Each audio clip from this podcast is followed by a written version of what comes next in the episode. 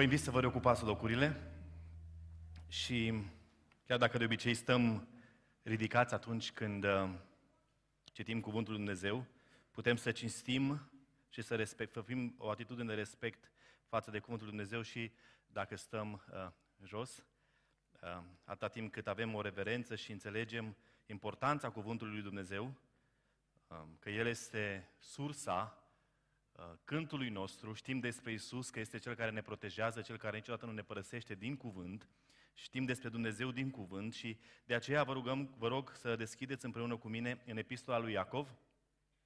Vom citi uh, de la versetul 13 până la 18, deși pe ecran scrie 17 și 18. Vom citi și celelalte versete pentru a putea înțelege mai bine contextul. Nu știu dacă numai eu mă aud așa, cu multe cou aici în față, Lidia sau Uh, așa se aude pe sală, dar poate mă ajut tu cu vocea să nu mă sperii de mine. Uh, Iacov, capitolul 3, de la versetul 13 până la versetul 18. Cine dintre voi este înțelept și priceput?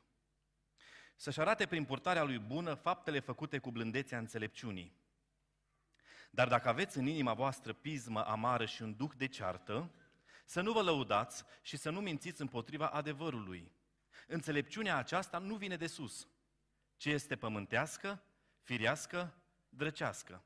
Căci acolo unde este pismă și duh de ceartă, este tulburare și tot felul de fapte rele. Înțelepciunea care vine de sus este întâi curată, apoi pașnică, blândă, ușor de înduplecat, plină de îndurare și de roade bune, fără părtinire, nefățarnică. Și roada neprihănirii este semănată în pace pentru cei ce fac pace. Amin. Amin.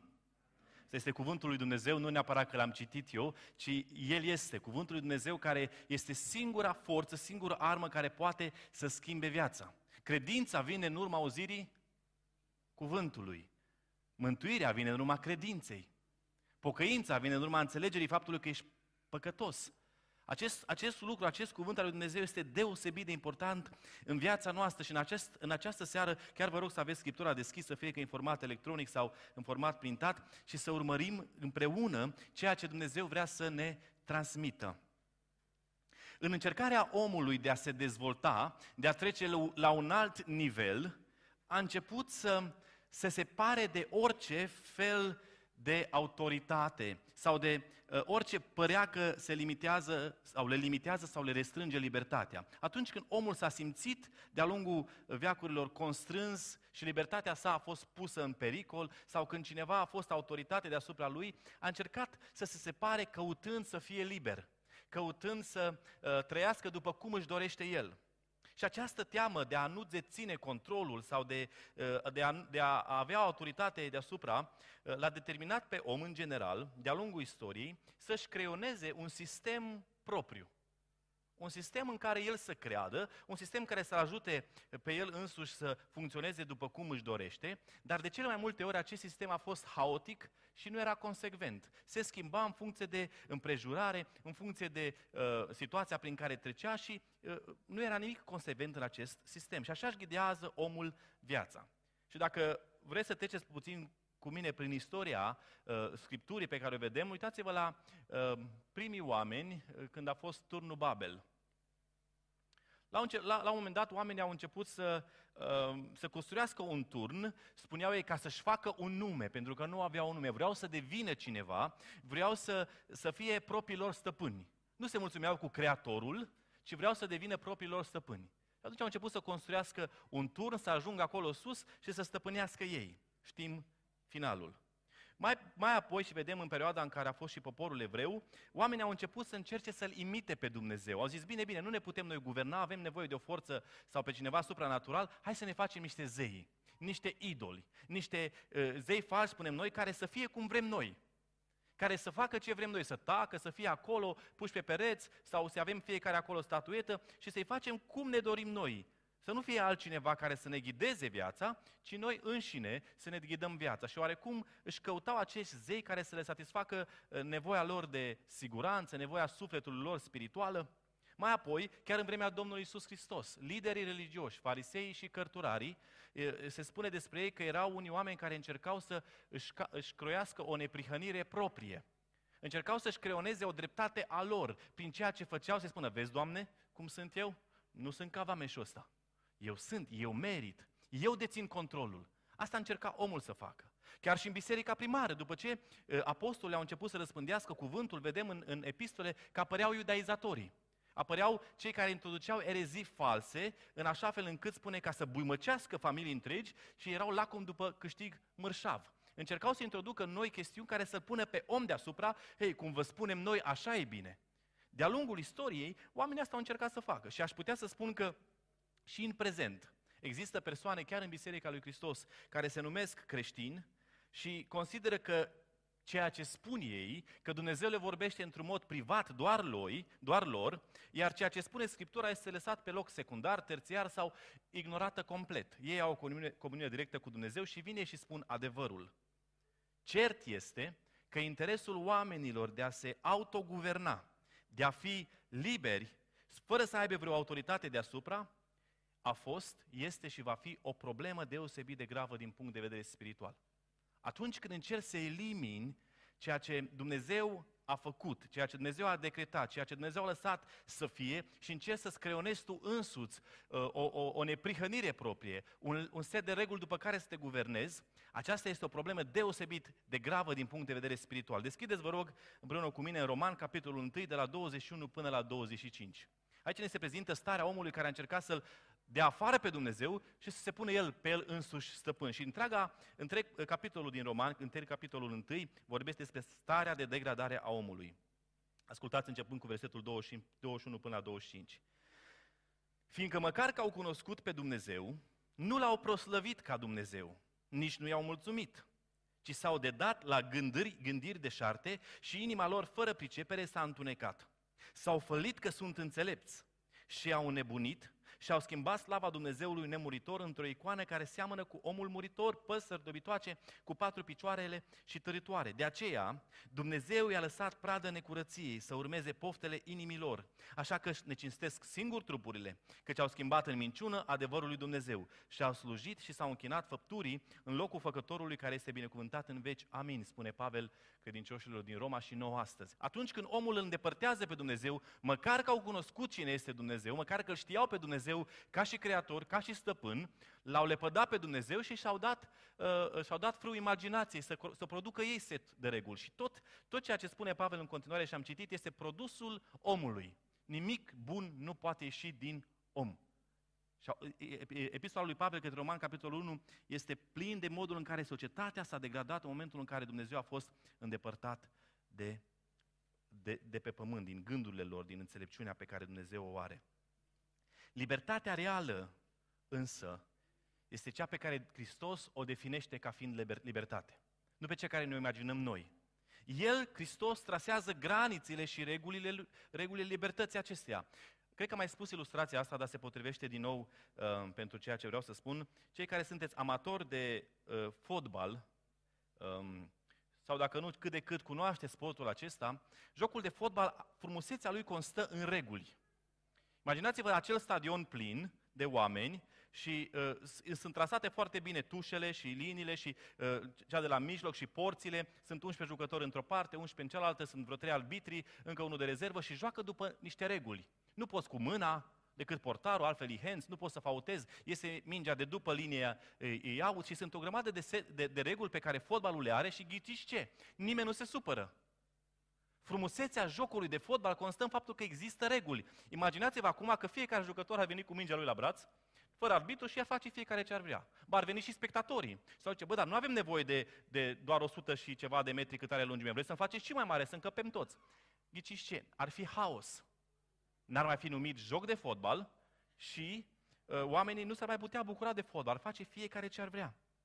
Și acum imaginați, imaginați-vă viața, viața noastră ca un joc de fotbal ca, ca, ca, ca acest, acest sport numit fotbalul. Dumnezeu a creat acest pământ. A pus regulile și granițele în care omul să se desfășoare. A pus setul de reguli pe care omul trebuie să trăiască. Și viața aceasta își găsește împlinire și satisfacție în toate domeniile atunci când, ghiciți ce, se supune regulilor lui Hristos. atunci când te supui totalmente la ceea ce stăpânul a decretat să fie, atunci viața capătă un sens. Atunci când îl respingi pe Hristos, atunci începe să fie haos. Și vezi că nu mai ai împlinire, vezi că nu mai ai satisfacție, vezi că nimic parcă nu te mai mulțumește, întotdeauna pari nemulțumit, ă, ă, întotdeauna parcă uh, ceva nu este bine și începi să-ți creionezi tot felul de hai să fac și asta, hai să-mi cumpăr asta, ți-ai cumpărat asta ghișe, nu te-ai mulțumit, cauți și altceva. Atunci când îl respingi pe Hristos sau atunci când treci granițele de pe care, pe care Hristos le-a pus pentru o viață din belșug, eu am venit ca oile mele să aibă viața și să o aibă din belșug, atunci nu mai trăiești viața pe care Hristos a făcut-o, ci efectiv trăiești o viață proprie care duce la degradare și la pierzare. Frumusețea vieții Frumusețea și libertatea omului, libertatea aceea pe care omul în general o caută, întotdeauna găsește împlinire în Hristos. Din El, prin El și pentru El sunt toate lucrurile, nu doar câteva, toate lucrurile și mulțumim lui Dumnezeu pentru manualul de reguli. Dacă tot vorbim de regulile din fotbal. Știți că fotbaliștii au un manual în care, pe care trebuie să-l învețe? Manualul care ne ghidează pe această viață și dacă vrei să știi care e granița, studiază cuvântul, aprofundează, vrei să știi cum este creatorul acestei vieți, aprofundează Scriptura. Citește-o, studiază-o, înțelege-L pe Dumnezeu. Pe măsură ce îl înțelegem pe Dumnezeu și îl cunoaștem pe Dumnezeu mai mult, să vedeți, viața noastră începe să se schimbe, să capete o nouă perspectivă. Nu mai ne gândim la lucrurile de jos, ci ne gândim, așa cum spune Coloseni în capitolul 3, la lucrurile de sus. Voi care ați murit față de păcat și ați înviat cu Hristos, le pădați dar lucrurile astea, le pădați, omorâți mădurarele voastre și gândiți-vă la lucrurile de sus. Dintr-o dată, perspectiva noastră are o perspectivă eternă, veșnică, pentru Hristos. Nu vă strângeți comori pe pământ, unde le mănâncă molile, le sapă și le fură hoții și rugina, ci strângeți-vă comori în ceruri. Iisus Hristos este acolo în cer, a, a plecat și ne așteaptă, ne pregătește un loc acolo unde este să fim și noi. Și de aceea este foarte important, dragi frați și surori, să înțelegem că ceea ce împlinește pe om, ceea ce face ca viața lui să aibă un sens, cu adevărat, este Hristos. Și acest lucru descoperim aici. Nu libertate fără Hristos, ci libertate cu Hristos. De fapt, Hristos este cel care definește libertatea. Textul pe care l-am citit uh, face parte din una dintre cele mai practice cărți din Scriptură, și anume Epistola lui Iacov.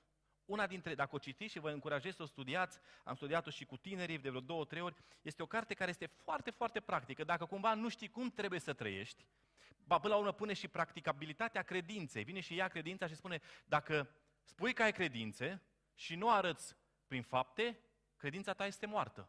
Și nu vrea să spună că faptele sunt cele care te mântuiesc, ci credința. Dar faptele sunt o consecință logică a faptului că ai fost mântuit prin credință și deci trebuie să faci faptele acestea. Și vorbește despre chestiuni foarte practice în, în, în, în, și arată modul în care trebuie să te comporți ca un și un credincios. Iacov, cel care a scris această epistolă, este fratele de trup al Domnului Isus Hristos este liderul bisericii din Ierusalim și așa cum spune în capitolul 1, versetul 1, um, Iacov, rob al lui Dumnezeu și al Domnului nostru Isus Hristos, vedeți, nu spune sunt fratele lui de trup, ci sunt robul lui, um, către cele 12 seminții care sunt împrăștiate, vă transmit sănătate. Iacov le spune credincioșilor evrei, credincioșilor care îl cunoșteau pe Dumnezeu, care aveau pe Dumnezeul uh, uh, uh, patriar, uh, patriarhal, care era pe Dumnezeul teocratic, era o societate teocratică. Um, Cartea Iacov a fost comparată des, deseori de mulți teologi cu literatura de înțelepciune a Vechiului Testament, pentru că în ea există foarte multă referire la ce face omul înțelept. De exemplu, și în proverbe, uh, uh, adică teologii analizează cartea Proverbe în paralel cu Iacov să vadă modul în care Solomon își, își, își arăta chestiunile practice de trăire a vieții și care Iacov arată aceleași lucruri. O adresare uh, pe care Iacov ne face de a trăi într-un mod direct o viață înțeleaptă. Atunci când împlinești ceea ce spune uh, cartea Iacob, atunci poți să spui că într-adevăr uh, ești un om înțelept. Capitolul 3 al cărții, pe care, din care am citit noi pasajul acesta, aduce acum în pasajul pe care l-am citit o, în discuție o idee vis-a-vis de înțelepciune. Modul în care înțelepciunea ar trebui privită de către orice credincios. Înțelepciunea. Iacov prezintă aici două feluri de înțelepciune. Înțelepciunea de jos și înțelepciunea de sus înțelepciunea pământească și înțelepciunea divină. Nu doar Scriptura de-a lungul istoriei a fost cea care a vorbit despre înțelepciune, dar și filozofii antici au pus un mare accent pe ceea ce înseamnă și pe importanța înțelepciunii. Înțelepciunea nu doar ca o acumulare de informații, ci un mod eficient de a aplica adevărul pe care îl cunoști în viața de zi cu zi. Și un om înțelept asta face, nu doar deține informații, nu doar știe ce trebuie să facă, știe adevărul, ci efectiv aplică adevărul în fiecare domeniu din viața lui. Solomon în Proverbe 4 cu 7 spunea, dobândește înțelepciunea și caută cu tot ce ai priceperea. Filozoful roman Cicero, din primul secol înainte de Hristos, a spus, înțelepciunea este cel mai bun dar al zeilor. Și tot el spunea că înțelepciunea este mama tuturor lucrurilor bune. Nu doar Scriptura vorbește și face referire la importanța înțelepciunii în viața unui om, ci și oamenii lai, cei care nu-L cunosc pe Dumnezeu și au dat seama că înțelepciunea este ceva deosebit de important. Evreii știau foarte bine și au înțeles lucrul ăsta de-a lungul istoriei, faptul că înțelepciunea adevărată nu era doar intelectuală, poate cum erau filozofii greci sau filozofii antici în care ei cunoșteau și erau înțelepți, ci evreii au înțeles foarte bine că înțelepciunea adevărată este și una comportamentală. Un om înțelept transpune adevărul pe care cunoaște, informația pe care o are despre toate lucrurile în practică. În versetul 13, pe care voi citi, reciti, cine dintre voi este înțelept și priceput? Să-și arate prin purtarea lui bună faptele făcute cu blândețea înțelepciunii. Este un test. Versetul acesta luați-l ca un test al înțelepciunii. Și nu este aplicat doar învățătorilor, celor care vin în față și încep să învețe pe ceilalți, ci întreaga epistolă a lui Iacov ne arată că întreaga epistolă este uh, adresată tuturor credincioșilor. Cine dintre voi este priceput? Cine dintre voi este înțelept? Să-și arate purtarea lui bună, făcute cu blândețea înțelepciunii. Și haideți să dăm acest test. Nu o să vă pun întrebare, dar s-ar putea că ar fi bine să vă puneți dumneavoastră întrebările astea. Deși Iacov ne spune aici, înțelepciunea care, pe care pretinzi că o ai trebuie să fie văzută în purtarea ta bună. Privește la purtarea ta. Vezi cum este purtarea ta. Vezi dacă comportamentul tău sau modul în care îți trăiești viața de zi cu zi, de când te trezești și până te culci, este unul exemplar. Este unul care să spună uh, ceilalți, măi, purtarea lui, purtarea ei este una bună. Vrei să spui că ești înțelept? Privește la purtarea ta. Analizează-ți viața, analizează-ți faptele, analizează-ți acțiunile, analizează-ți comportamentul, purtarea lui bună. Și apoi, al doilea lucru, faptele făcute cu blândețea înțelepciunii. Faptele, adică toate lucrurile în care ești implicat. Zice și cântarea, de dimineața în zor și până când adorm. De când te trezești și până te culci, sunt o grămadă de fapte pe care tu le faci. Fapte făcute cu înțelep- blândețea înțelepciunii. Nu doar cu înțelepciune, ci cu blândețea înțelepciunii. Și am spus și altă dată că blândețea este o atitudine de autocontrol. Atunci când faptele tale uh, sunt izvorâte dintr-un autocontrol, nu reacționezi la ce se întâmplă în viața ta, ci te controlezi și acționezi bazat pe înțelepciune. Și blândețea aceasta despre care vorbeam este și o roadă a Duhului Sfânt. Vedem în Galateni, capitolul 5. Prima, prima aplicație a mesajului în seara aceasta. Ce notă ai luat la test? Cum ești tu de înțelept? Cât ești tu de priceput? Uite-te în purtarea ta bună sau uite-te și în faptele făcute cu blândețea înțelepciunii. Sau dacă ți este greu, dacă ți este greu să te autoevaluezi, întreabă pe soție. Sau întreabă pe soțul tău să fie sincer cu tine. Sau întreabă pe copii, sau întreabă pe părinții tăi, sau întreabă pe cei de lângă tine. Omule, dacă ar fi să evaluezi purtarea mea, bună sau mai puțin bună, dacă ar fi să evaluezi faptele mele, să vezi, făcute cu blândețea înțelepciunii, cum ai sta? Cum, ce note mi-ai da? Nu aș vrea apoi să ne publicăm fiecare testul și nota. Um, slăvit să fie Dumnezeu că modul în care El ne privește este prin har, prin milă și îndurare. Că dacă ar fi să ne, um, să ne dea după ce merităm, știm exact care ar fi deznodământul. Vom primi în continuare la înțelepciunea de sus. Și înainte să înțelegem exact ce este înțelepciunea de sus, haideți să vedem ce nu este înțelepciunea de sus. Și de la versetul 14 până la versetul 16, Apostolul Iacov ne prezintă puțin că înțelepciunea de sus sau că înțelepciunea care nu este de sus este înțelepciunea falsă, înțelepciunea care mai târziu să vedeți cum o descrie. Înțelepciunea care nu este de sus sau înțelepciunea falsă este motivată de o atitudine a inimii. Dar dacă aveți în inima voastră pismă amară și un duh de ceartă, înțelepciunea falsă Înțelepciunea care te duce în eroare izvorăște și este motivată de cum îți este inima ta. Inima este acel, acel loc în care izvorăsc lucrurile acestea. Dacă aveți în inima voastră pismă amară și un duh de ceartă. Foarte practic. Foarte practic. Te uiți puțin în inimă, în ființa ta, nu vorbim de inima asta de carne, în tot ce ești tu și vezi dacă în tine există un duc de ceartă, dacă în tine există pismă amară, înseamnă că înțelepciunea asta care îți ghidează lucrurile astea izvorăște din inima ta, inima omului, nespus de înșelătoare și deznădăjduit de rea. Acolo este locul de unde izvorăște înțelepciunea, dintr-o iz, înțelepciunea falsă, dintr-o inimă care este plină de pismă amară și un duh de ceartă. Să nu vă lăudați și să nu mințiți împotriva adevărului. Înțelepciunea aceasta nu vine de sus, ci este pământească, firească, drăcească. Înțelepciunea falsă este caracterizată de pământesc, adică de materialism, de egoism, de hedonism. Mie îmi place, eu sunt cel care vreau să posed, nu-mi pasă de tine și atunci când vorbesc cu cineva, când prezint adevărul care este în mine, vine, îl prezint în așa fel încât mie să-mi fie bine, eu să am, eu să fiu cel care să fie uh, uh, bine văzut, mie să-mi iasă totul. Apoi, nu doar că este pământească, ci este și firească. Izvorăște din senzualitate, din carnal. Înțelepciunea falsă este una firească, este normală. Uitați-vă la copiii când sunt mici. Cine învață pe ei să facă ceea ce fac? Rău, în special. Nimeni.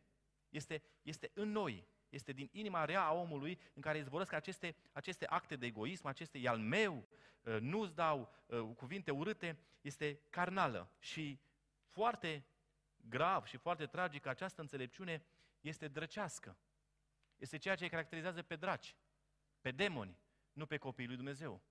Pământească, firească, drăcească. Asta nu este înțelepciunea care vine de sus, ci este înțelepciunea de jos, înțelepciunea falsă.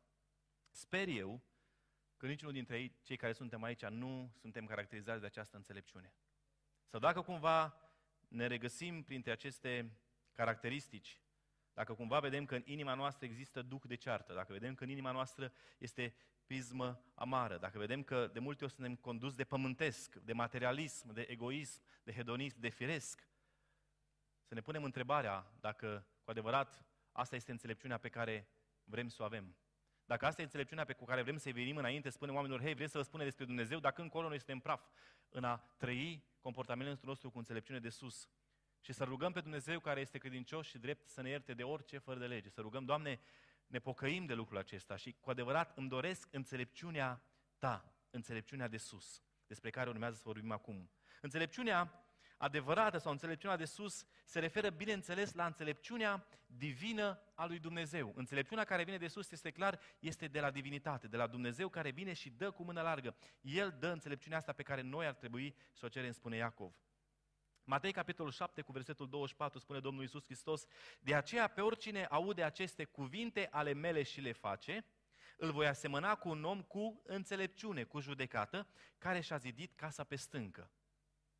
Omul cu înțelepciune, omul cu judecată, omul care are înțelepciunea de sus, spune Iisus Hristos aici, este cel care aude cuvintele mele și le face nu doar este ascultător, uituc, înșelându-se singur, ci, cum spune Iacov, este și împlinitor al cuvântului. Aude cuvântul, asta este ceea ce descrie înțelepciunea. Omul care aude cuvântul și îl pune în practică. Asta a spus Iisus Hristos. 1 Corinteni, capitolul 1, versetul 24, spune că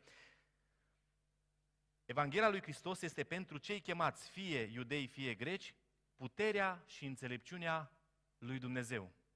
Înțelepciunea lui Dumnezeu, înțelepciunea divină este caracterizată de Evanghelia lui Hristos. Sunt cuvintele lui Hristos care sunt împlinite și mai apoi este Evanghelia lui Hristos. Aceste două definesc înțelepciunea. Și mai am un verset în Coloseni, capitolul 2, versetul 3, spune că în Hristos sunt ascunse toate comorile înțelepciunii. În Hristos sunt ascunse toate comorile înțelepciunii. Și atunci ne duce o deducție logică. Care este sursa înțelepciunii divine. Unde găsim sursa înțelepciunii divine? Și vine și spune, Evanghelia lui Hristos este puterea și înțelepciunea lui Dumnezeu. Cel care aude cuvintele lui Hristos și le face, sunt caracterizați ca oameni înțelepți. Și în Hristos sunt ascunse toate comorile și înțelepciunile. În Hristos avem înțelepciunea. Hristos însus, însuși este înțelepciunea. Omul credincios poate să găsească înțelepciunea de sus doar în Hristos. Versetul 17 spune așa, înțelepciunea care vine de sus este întâi curată. Înțelepciunea care vine de la Hristos este întâi curată, adică nu este contaminată. este pură. Nu este alterată de nimic. Înțelepciunea care vine de la Dumnezeu este perfectă. În limba, în limba greacă, curat și sfânt, termenul de curat și termenul de sfânt au aceeași rădăcină etimologică. Hagos și hagios. Cu alte cuvinte, curățenia acestei înțelepciuni vine și din sfințenie. Înțelepciunea curată este înțelepciunea sfântă. Matei, capitolul 5, cu versetul 8, spune așa Iisus. Ferice de cei cu, cu inima curată, că cei vor vedea pe Dumnezeu. Cei care au inima curată. Cei care au inima curată sunt cei care au înțelepciunea de sus. Mai întâi înțelepciunea de sus este curată și tot în, în Scriptură găsim în 1 Ioan, 1 Ioan capitolul 3 cu versetul 3 oricine are nădejdea aceasta în el, în Hristos, se curățește. Un om care este înțelept, un om care este călăuzit de înțelepciunea de sus, în primul rând este curat, este sfânt. Încearcă să-și tragă seva din cuvântul lui Dumnezeu, din, din, din Scriptură, în așa fel încât nimic să nu vină în el alterat. Nu informația pe care o dă lumea, ci informația pe care o dă Dumnezeu.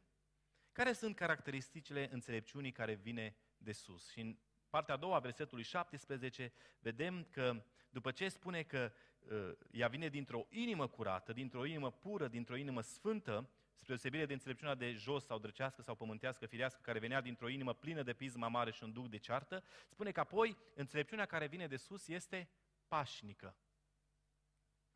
Vreau să vă spun că atunci când m-am pregătit pentru mesajul acesta, prima persoană pe care, uh, prima persoană care aș fi vrut să audă acest mesaj am fost eu. Um, și îmi vorbesc mie în primul rând acest lucru și uh, Cuvântul Dumnezeu îmi vorbește mie acest lucru și sper că cât mai multor dintre noi să înțelegem că uh, modul în care declarăm că trăim sau modul în care declarăm că Isus Hristos este Domnul și Isus este stăpânul și Isus este totul și o inimă curată, Doamne, este tot ce îmi doresc din viața, ta, din viața mea și tot ceea ce vreau ești Tu, numai Tu și așa de mult ne închinăm și la biserică suntem așa de buni și când mergem în societate, acasă, în familie, ghiși ce? Înțelepciunea drăcească, parcă mă caracterizează. Înțelepciunea firească este ceea ce mă atrage și nici de cum înțelepciunea de sus și s-ar putea să să ne dăm singur foc la valiză, să ajungem în fața Domnului Isus Hristos și, Doamne, dar n-am întins noi mâini curate spre cer, n-am fost noi la biserică, n-am făcut o grămadă de lucruri pentru tine, Depărtați-vă de mine, spus Iisus, că niciodată nu v-am cunoscut. Și sper eu ca mesajul în această seară să fie unul care să ne ajute să conștientizăm importanța trăirii cuvântului lui Dumnezeu, nu doar a cunoașterii. E foarte important să cunoaștem, dar după ce cunoaștem, ce facem cu el? Trebuie să-l trăim. Înțelepciunea de, care vine de sus este întâi curată, apoi pașnică. Iacov reia din nou ideea din fericiri. Ferice de cei împăciuitori, pentru că cei vor fi chemați fi ai lui Dumnezeu, Matei, capitolul 5, cu versetul 9. Cei care aduc pacea, cei care caută pacea. Nu cei care sunt împăcitori. Eu nu mă bag, nu zic nimic, eu sunt împăcitor. Nu, cei care în adevăr și în dragoste caută pacea. Cei care nu uh, aprind războiul, ci cei care potolesc războiul. Înțelepciunea de sus nu inițiază conflicte înțelepciunea de sus nu inițiază conflicte egoiste. Da, se poate ca datorită adevărului să intri în conflict cu cineva, dar nu este un conflict care zice vreau să-mi fie mie bine, egoist și atunci inițiez conflictul ca să văd ce iese. Ci întotdeauna înțelepciunea care vine de sus produce pace prin smerenie. Înțelepciunea care vine de sus este pașnică. Atitudinea pe care trebuie să o ai atunci când trăiești în societate, când trăiești în familie, când ești la serviciu sau la școală sau unde te găsești, trebuie să fie una de împăciuitor. Una care să fie, dar repet, de dragul adevărului în dragoste, el trebuie spus. Dar atitudinea pe care o ai atunci când spui adevărul nu trebuie să fie una egoistă, ci în smerenie, să aduci rezolvare știind că acesta este adevărul pe care Hristos l-a spus și asta trebuie să transmitem. Apoi, înțelepciunea care vine de sus după ce că este pașnică, este și blândă. Este blândă, este echitabilă, vorbește despre un autocontrol, ești un om înțelept, te controlezi pe tine, nu acționez, nu reacționezi, ci acționezi în smerenie. Tot Iisus Hristos în fericire spune, ferice de cei blânzi, că cei vor moșteni pământul. Înțelepciunea de sus știe că cei ce sunt al lui Hristos trebuie să fie buni, trebuie să fie blânzi, trebuie să fie răbdători. Nici n-ar trebui să avem aplicații după fiecare uh, din aceste caracteristici, pentru că parcă, parcă și văd că și voi, ca și mine, deja vă imaginați, sunt eu blând? Sunt eu pașnic și parcă poate și vezi așa în mintea ta episoadele în care n-ai manifestat blândețe, n-ai manifestat împăciuire, ci din potrivă. A treia caracteristică a înțelepciunii este faptul că este ușor de înduplecat. Adică nu este încăpățânată. Înțelepciunea care vine de sus nu este încăpățânată, ci se supune de bunăvoie. Se supune de bunăvoie autorității pe care Dumnezeu o are, autorității pe care a lăsat-o Dumnezeu prin liderii bisericii care vin și spun adevărul și înțelepciunea aceasta nu te pune să fii încăpățânat, ci efectiv te pune să fii un om smerit, în care să accepti ceea ce alții îți spun în dragoste, bazat pe Scriptură cu adevărul. Ferice de cei săraci în Duh, spunea Hristos, căci a lor este împărăția cerurilor. Înțelepciunea care vine de sus este și plină de îndurare, plină de milă. Credinciosul care este îndurător sau credinciosul care are compasiune, este milos, evidențiază credința sa mântuitoare și viața sa transformată nu doar iertând pe cel care i-a greșit. Nu doar iertăm pe cei care ne greșesc, ci arătăm și compasiune, arătăm și milă. Trecem la un alt nivel. Nu doar te-am iertat, dar arătăm așa cum Iisus Hristos s-a făcut milă de ei. Credinciosul care are înțelepciunea de sus întotdeauna va fi unul plin de îndurare. Va fi plin de îndurare. Ferice de cei milostivi, că cei vor avea parte de milă. Și această fericire este foarte importantă pentru că noi am avut parte de milă și vom avea parte de milă. Oare nu se cuvine să fim și noi la fel? Înțelepciunea care vine de sus nu doar este plină de îndurare, ci este și plină de roade bune. Înțelepciunea care vine de sus este plină de roade bune. Se referă la orice faptă bună pe care o face credinciosul. Așa îi veți cunoaște, spunea Iisus Hristos, după ce? După roadele lor. Îți dai seama că un pom fructifer este măr, este păr, este prun, este cireș, vișin, cais, după ce? După roadă. Unii mai sunt care își dau seama după coază, după scoarță, după frunză, dar în general privim, privim uh, plantele astea și spunem, este asta pentru că dă roada asta. Credinciosul care are înțelepciunea de sus este plin de roadă bună. De multe ori, când am fost adolescent, um, poate și acum unii, oamenii veneau și spuneau, pocăiții nu au voie să. Și enumerau o grămadă de chestiuni. Nu are voie să fumeze, să bee, să danseze. Și cam asta era când am fost adolescent. Nu are voie să se distreze, nu are voie, nu are voie. Oamenii ar trebui să știe că credincioșii, copiii lui Dumnezeu, au voie și fac fapte bune, fac roade bune. Oamenii ar trebui să știe că credinciosul trebuie să fie cunoscut pentru că face binele. Face binele, nu doar ce nu face. Trebuie să fie cunoscut și pentru ce face. Și nu numai asta, dar pune în practică ce? Roada Duhului. Amintiți-vă în Galateni 5 cu 22 și 23 spune așa, roada Duhului din potrivă față de faptele firis este dragostea, bucuria, pacea, îndelunga răbdare, bunătatea, facerea de bine, credincioșia, blândețea, înfrânarea poftelor. Împotriva acestor lucruri nu este lege. M-aș fi bucurat chiar și acum să aud să spun, băi, mă bucur că credincioșii sau pocăiții sunt plini de dragoste, sunt bucuroși, sunt împuciuitori, sunt, au răbdare, sunt buni, fac binele, sunt credincioși, sunt blânzi și înfrânează poftele. Mai mult decât pocăiții nu au voie să. Cel care are înțelepciunea de sus sau cel care își dorește înțelepciunea de sus trebuie să înțeleagă că trebuie să fie plin de roadă bună. Următoarea caracteristică este că credinciosul cu înțelepciunea de sus nu trebuie să fie fără părtinire, adică nu ține partea cuiva este imparțial, este neutru, este fără favoritism. Și cred că aici foarte mulți dintre noi, inclusiv eu, greșim. De multe ori, în care încercăm să ne uităm la fața omului, în care încercăm să analizăm după statutul social, după, după modul în care el este sau ce ne-a făcut nouă, iar pe ceilalți nu neapărat să-i marginalizăm cu intenție, dar fără să ne dăm seama. Uitați ce spune Iacov în 2, capitolul 2, cu versetul 2 până la 4. Căci de pildă, dacă intră în adunarea voastră un om cu un inel de aur și cu o haină strălucitoare și intră și un sărac îmbrăcat prost, și voi puneți ochii pe cel ce poartă haina strălucitoare și îi ziceți, tu șezi în locul acesta bun. Și apoi ziceți săracului, tu stai acolo în picioare sau șezi jos la picioarele mele. Nu faceți voi oare o deosebire între voi înși vă și nu vă faceți voi judecători cu gândul rele?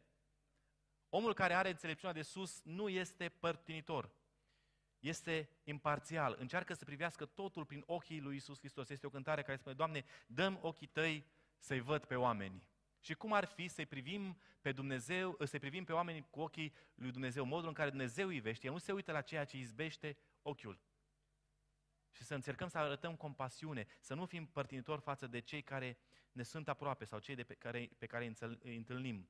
Și nu în ultimul rând înțelepciunea care vine de sus este nefățarnică, adică nu este ipocrită, este fără ipocrizie.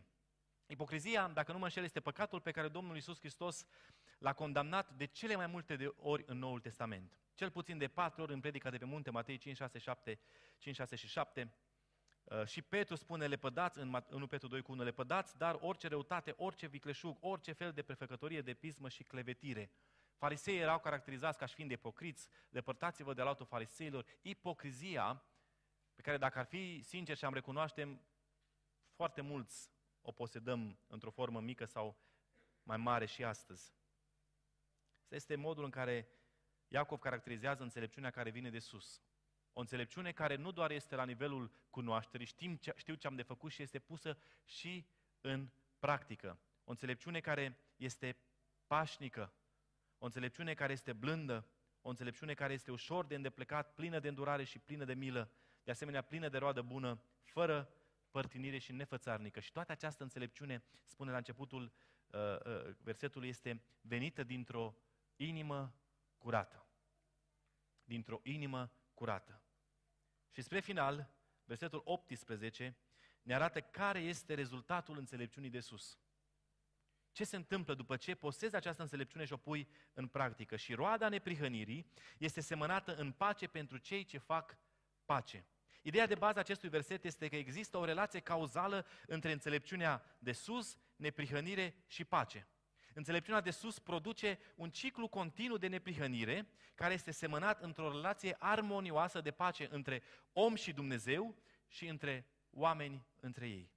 Practic vorbind, înțelepciunea care vine de sus, adică Evanghelia lui Hristos, poruncile lui Hristos și Isus Hristos însuși, creează o relație pașnică între Dumnezeu și om și între oameni. Atunci când ai înțelepciunea de sus, atunci relația dintre tine și Dumnezeu este una de pace. Relația dintre tine și cei din jurul tău este una de pace. Pentru că asta este modul în care Dumnezeu ne-a cerut. Trăiți în pace cât atârnă de voi cu toți oamenii. Am privit la înțelepciunea care vine de sus și amintiți introducerea pe care am făcut-o. Vorbeam despre modul în care oamenii încearcă să-L elimine pe Dumnezeu. N-am nevoie de înțelepciunea asta. N-am nevoie de lucrurile astea. Ceea ce îmi doresc este modul în care să-mi trăiesc eu viața. Și au încercat foarte mult, de la turnul Babel până la iudaizatori, au încercat foarte mult să le elimine pe Dumnezeu și cerințele pe care Dumnezeu le descrie, să-și caute o reprihănire proprie, să-și caute o înțelepciune proprie și ghițiți ce? Au falimentat. Și vedeți oamenii din societate care caută împlinire, caută înțelepciune și poate știu lucru, cunosc, dar când vine vorba să le pună în practică, sunt falimentari și nu sunt consecvenți. Singurul sistem consecvent din universul acesta este cel pe care Hristos l-a reglementat, l-a decretat și l-a pus în limitele astea. Vrei să fii fericit? Vrei să ai viața din belșug? Asta este soluția. Înțelepciunea care vine de sus este întâi curată, apoi pașnică, apoi blândă, ușor de înduplecat, plină de îndurare, de roade bune, fără părtinire nefățarnică. Căutarea omului după libertate, după control, după o stare de împlinire a inimii și de suficiență sufletească găsește rezolvare doar în Hristos. Hristos este înțelepciunea. Hristos este totul. El ține toate lucrurile, prin El se ține toate lucrurile, din El, prin El și pentru El, cum am spus și la început, sunt efectiv toate lucrurile. Și ascultați aici ce spune Iisus. Veți cunoaște adevărul și adevărul vă va face liberi. Cuvântul lui Dumnezeu este adevărul. Înțelepciunea de sus este Evanghelia lui Hristos. Înțelepciunea de sus constă în ascultarea și împlinirea cuvântului lui Dumnezeu. Înțelepciunea de sus este Hristos. Vrei să fii liber? cunoaște adevărul care este înțelepciunea de sus. Acesta este standardul. Nu ce spun eu, nu ce spune X sau Y. Scriptura este standardul. Așa de sus a ridicat Dumnezeu standardul încât spune, vrei să știi, Cristi, cât de sfânt să fii? Da, fii sfânt cum sunt eu de sfânt. Fiți sfinți căci eu sunt sfânt. Ăsta este standardul. Niciodată nu poți să spui am ajuns la un grad de perfecțiune, de înțelepciune și așa mai departe, încât să spun gata, sunt ok. Ci întotdeauna Dumnezeu a ridicat standardul așa de sus ca să-ți dai seama, nu pot, nu pot, nu pot. Și atunci te smerești. Atunci vine înaintea lui Iisus Hristos și spui, Doamne, ai milă de mine, păcătosul. Doamne, îndură-te de mine, nu știu, nu pot. Și înțelegi prin înțelepciunea divină, modul în care Hristos a schimbat viața, modul în care El îți spune, hei, sunt aici cu tine, trec cu tine, britor, prin tot ceea ce ai. Sunt aici să-ți oferi înțelepciunea și nu uitați, cuvântul lui Dumnezeu spune, Psalmul 119 cu versetul 105 este o candelă pentru picioarele mele și o lumină pe cărarea mea. Cuvântul Lui Dumnezeu este Cel care te ghidează. Dacă vreți, acesta este manualul de joc al vieții în care trebuie să trăim. Este manualul care îți oferă o viață din belșug alături de Hristos și este manualul care, dacă este ascultat, este împlinit prin credința mântuitoare a lui Hristos, te va duce la o veșnicie alături de El. Dumnezeu să ne ajute, să mă ajute, să ne ajute pe toți ca să fim împlinitori ai cuvântului, nu doar ascultători tuci, înșelându-ne singuri. Amin.